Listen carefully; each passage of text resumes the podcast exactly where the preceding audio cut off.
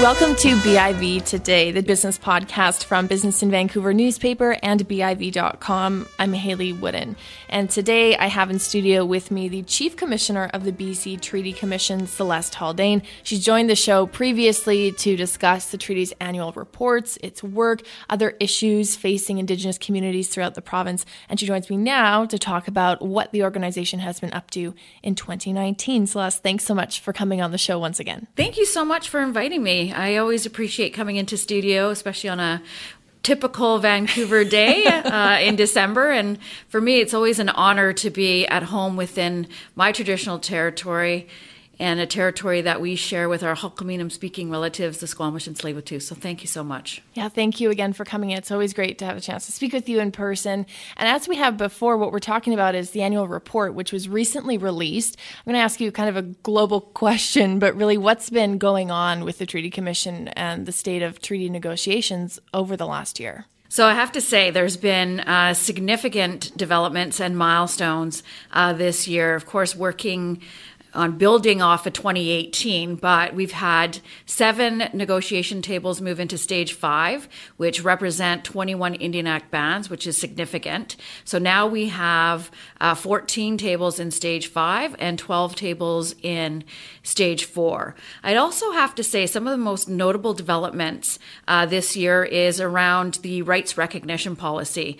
So this old notion of cede release surrender, or extinguishment, as some want to call it, that's gone. So we have uh, political will to ensure that their treaties are a living, breathing, evolving document.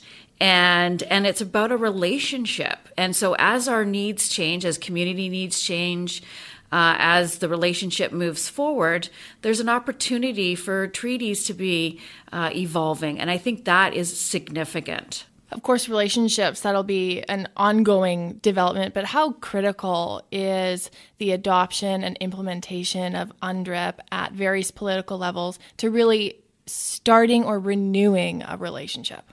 Well, I think it's significant given the fact that British Columbia is the first uh, jurisdiction to co develop between uh, the province of British Columbia and First Nations leadership in British Columbia. I think that's significant. And what that highlights for me is when we work together, we are better together. And the framework for the declaration and the legislation, it's about setting the stage in a way we should have a long time ago. And it's about ensuring that there's equity and equality uh, amongst uh, the British Columbians as well as First Nations in BC. I do understand that the federal government is now uh, moving forward with their development of legislation, and I believe they have a one-year time frame.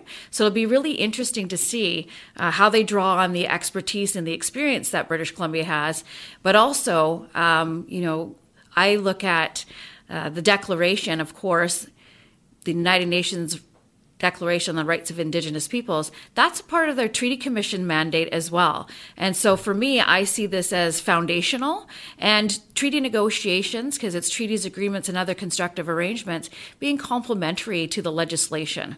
And it's a way to operationalize uh, the legislation and the declaration. We've spoken about before how it's really going to be communities in various nations making the decision for themselves whether they want to approach negotiations or pursue treaty negotiations.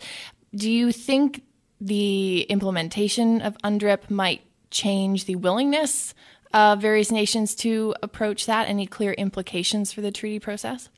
I actually uh, would say that the, any implications are going to be really positive because the genesis of, or the foundation rather, of the declaration as well as the treaty negotiations process here in British Columbia are of the same foundation, i.e., self determination, self governance, access and fair access to lands and resources, uh, joint decision making, co management, and that's envisioned in the legislation, as well as that's a, a fundamental component of treaty negotiations here in BC. So I see this as perhaps um, speeding up the process, so to speak, because those nations that have been working so hard negotiating treaties, agreements, and other constructive arrangements have that capacity just to continue to run forward.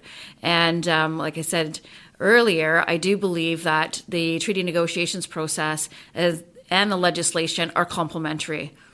Now, interestingly, of course, as you said, this is a, an important first step, but I imagine it doesn't eliminate all challenges. What are some of the present hurdles to successful negotiations and successful two way relationships?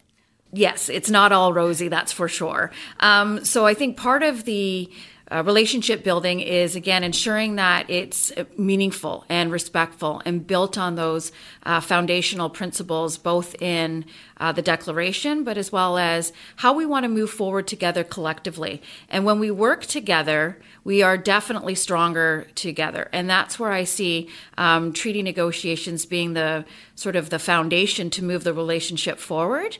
But there are some there are some challenges. There's um, without a doubt, I would say, um, you know, nation to nation engagement is something that's really important that needs to be done. And again, that's nation led. So you know, ensuring that uh, capacity is built within communities. Because in British Columbia, as you know, um, we have those that are in treaty negotiations and those that are pursuing other economic development agreements or reconciliation agreements.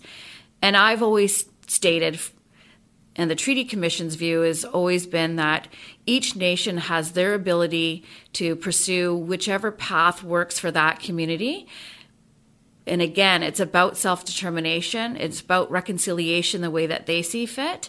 And I think the some of the other challenges that we might see is, um, you know, again, it's been political will has been so integral to moving the dial on reconciliation. And when it comes to having political alignment, you see that alignment working really well between the province of British Columbia and the federal government. I think, you know, some of the challenges, some, of the things we should be looking for is the fact now we're in a minority situation at the federal level. So, this, as I've always articulated, is anything to do with reconciliation should be nonpartisan. So, how are the parties going to work together across party lines to make sure we're building a better, brighter uh, future in Canada, including everyone? When thinking about economic development from a more macro level, of course, I think about some of the other stakeholders who may be at the table, and business is often at the table for various projects. Do you think that the dial has been moved in terms of the general business community embracing reconciliation, embracing things like UNDRIP in a sincere manner? From what I've seen, yes. And I mean, that's been a shifting conversation for uh, decades. You know, again, it comes, some of it is out of litigation, but I do think that the dial has uh, shifted, so to speak, um, where business actually are meaningfully engaging, industry is meaningfully engaging, recognizing that they have to build that relationship and that partnership. And it does come from a place of sincerity. And, you know, when I look at some of the discussion points out there with regards to the declaration, there's a lot of um, uncertainty, I think, or skepticism around what free, prior, and informed consent looks like. And some often view that as um, having a veto.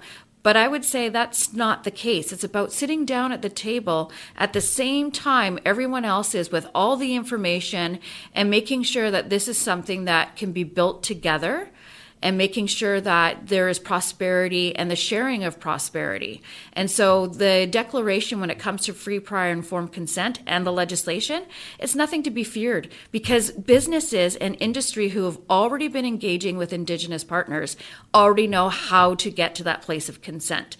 And yes, there might be some challenges along the way with uh, and it's about working through that relationship and making sure you have a strong partnership with your indigenous um, partners but as well as making sure that uh, indigenous partners also have a good relationship with industry. And i think moving forward uh, you'll see those business cl- uh, you'll see industry who have actually been building those relationships not having an issue with uh, the declaration We've seen some examples. I haven't seen too many, but I'm seeing it a little bit more frequently. Various businesses or maybe business associations themselves agreeing to adro- adopt the principles of UNDRIP, um, agreeing to adopt other various principles, really acknowledging reconciliation as a priority within their respective organizations. Do you think that that is a good place for businesses to maybe start in efforts toward reconciliation? Oh, absolutely, because I believe strongly that it's toned from the top. And once you've adopted uh, those principles, and it's not just about adopt, because I think that's great, adopting the principles and building out a reconciliation action plan uh, so to speak, for uh, your organization. But it's about how, what is the metric? What is the accountability principle? So when you're doing your day to day business, how are you meeting those objectives? And I think that's where, again, uh, leadership in organizations will become uh, integral and crucial to make sure that they are um, leading with sort of um, setting examples for uh, other industry partners or other uh, stakeholders in the process um, because it's about building best practices, but it's also ensuring that in your day to day line of operation, that you are breathing life into the declaration. And um, I think the more that we can showcase that in our partnerships or um, to share best practices amongst different organizations, the better off I believe we will be. And it is a great step in the right direction. You mentioned at the start that your 2019 year built off of the success from 2018. How are we setting up the 2020 year? What are some of the things you expect from the year ahead? So um, it would be, again, supporting those 14 tables that are in advanced stages, so stage five of treaty negotiations, and ensuring that we're building a successful path and helping the parties build a successful path to actually close on those negotiations within the next couple years. Um, I do believe that the in 2019 or budget 2019 rather, the issue around loan forgiveness is something that we're all anticipating and waiting for because that was a commitment of $1.4 billion in the 2019 federal budget. And so that's something that I'm definitely keeping my eye on just because uh, it is, uh, it has been a real contentious issue within treaty negotiations, as well as it tends to be a lightning rod in community as communities move forward with uh, treaty votes and ratification. So ensuring that the federal government delivers, and I'm absolutely confident that they will, because um, again, it's looking at how are we reinvesting back into communities that so desperately need it, as well for those nations who for whatever their reasons, have decided that their path forward may not include uh, treaty negotiations. They're perhaps uh, on a different path of self determination, but they shouldn't be saddled with that debt that sits on their books because it does impact their ability to build uh, economic partnerships because it does sit as a collectible. And I think that will be really, really important to alleviate those nations um, to ensure that that debt is taken care of. And then that way they can move forward and prosper and share prosperity with everyone. Yeah, tell me a little bit more about that. Obviously, at more than a billion dollars, it's a big number, but at the individual nation level, what would loan forgiveness mean for the economic health and for economic opportunities of nations? Well, it's a real reinvestment back into their community. So being able to, um, you know, whether it's a half a million or a million dollars, and some it's quite a bit more, to be able to actually reinvest that back into their communities in the ways that they see fit, I think that has tremendous value. It's also about lifting up communities, so building that capacity that's you know so desperately required in some instances but it's about being able to prioritize whether communities want to invest in education or health and knowing that they will have the flexibility to do that based on ensuring that that loan is uh, forgiven. And again it's about communities setting the priorities that best suit their needs at that time. And i think it's a really important reinvestment into indigenous communities Thank you so much for coming on the show. As always, really appreciate your insight. Thank you very much. I appreciate it. That's Celeste Haldane, Chief Commissioner of the BC Treaty Commission.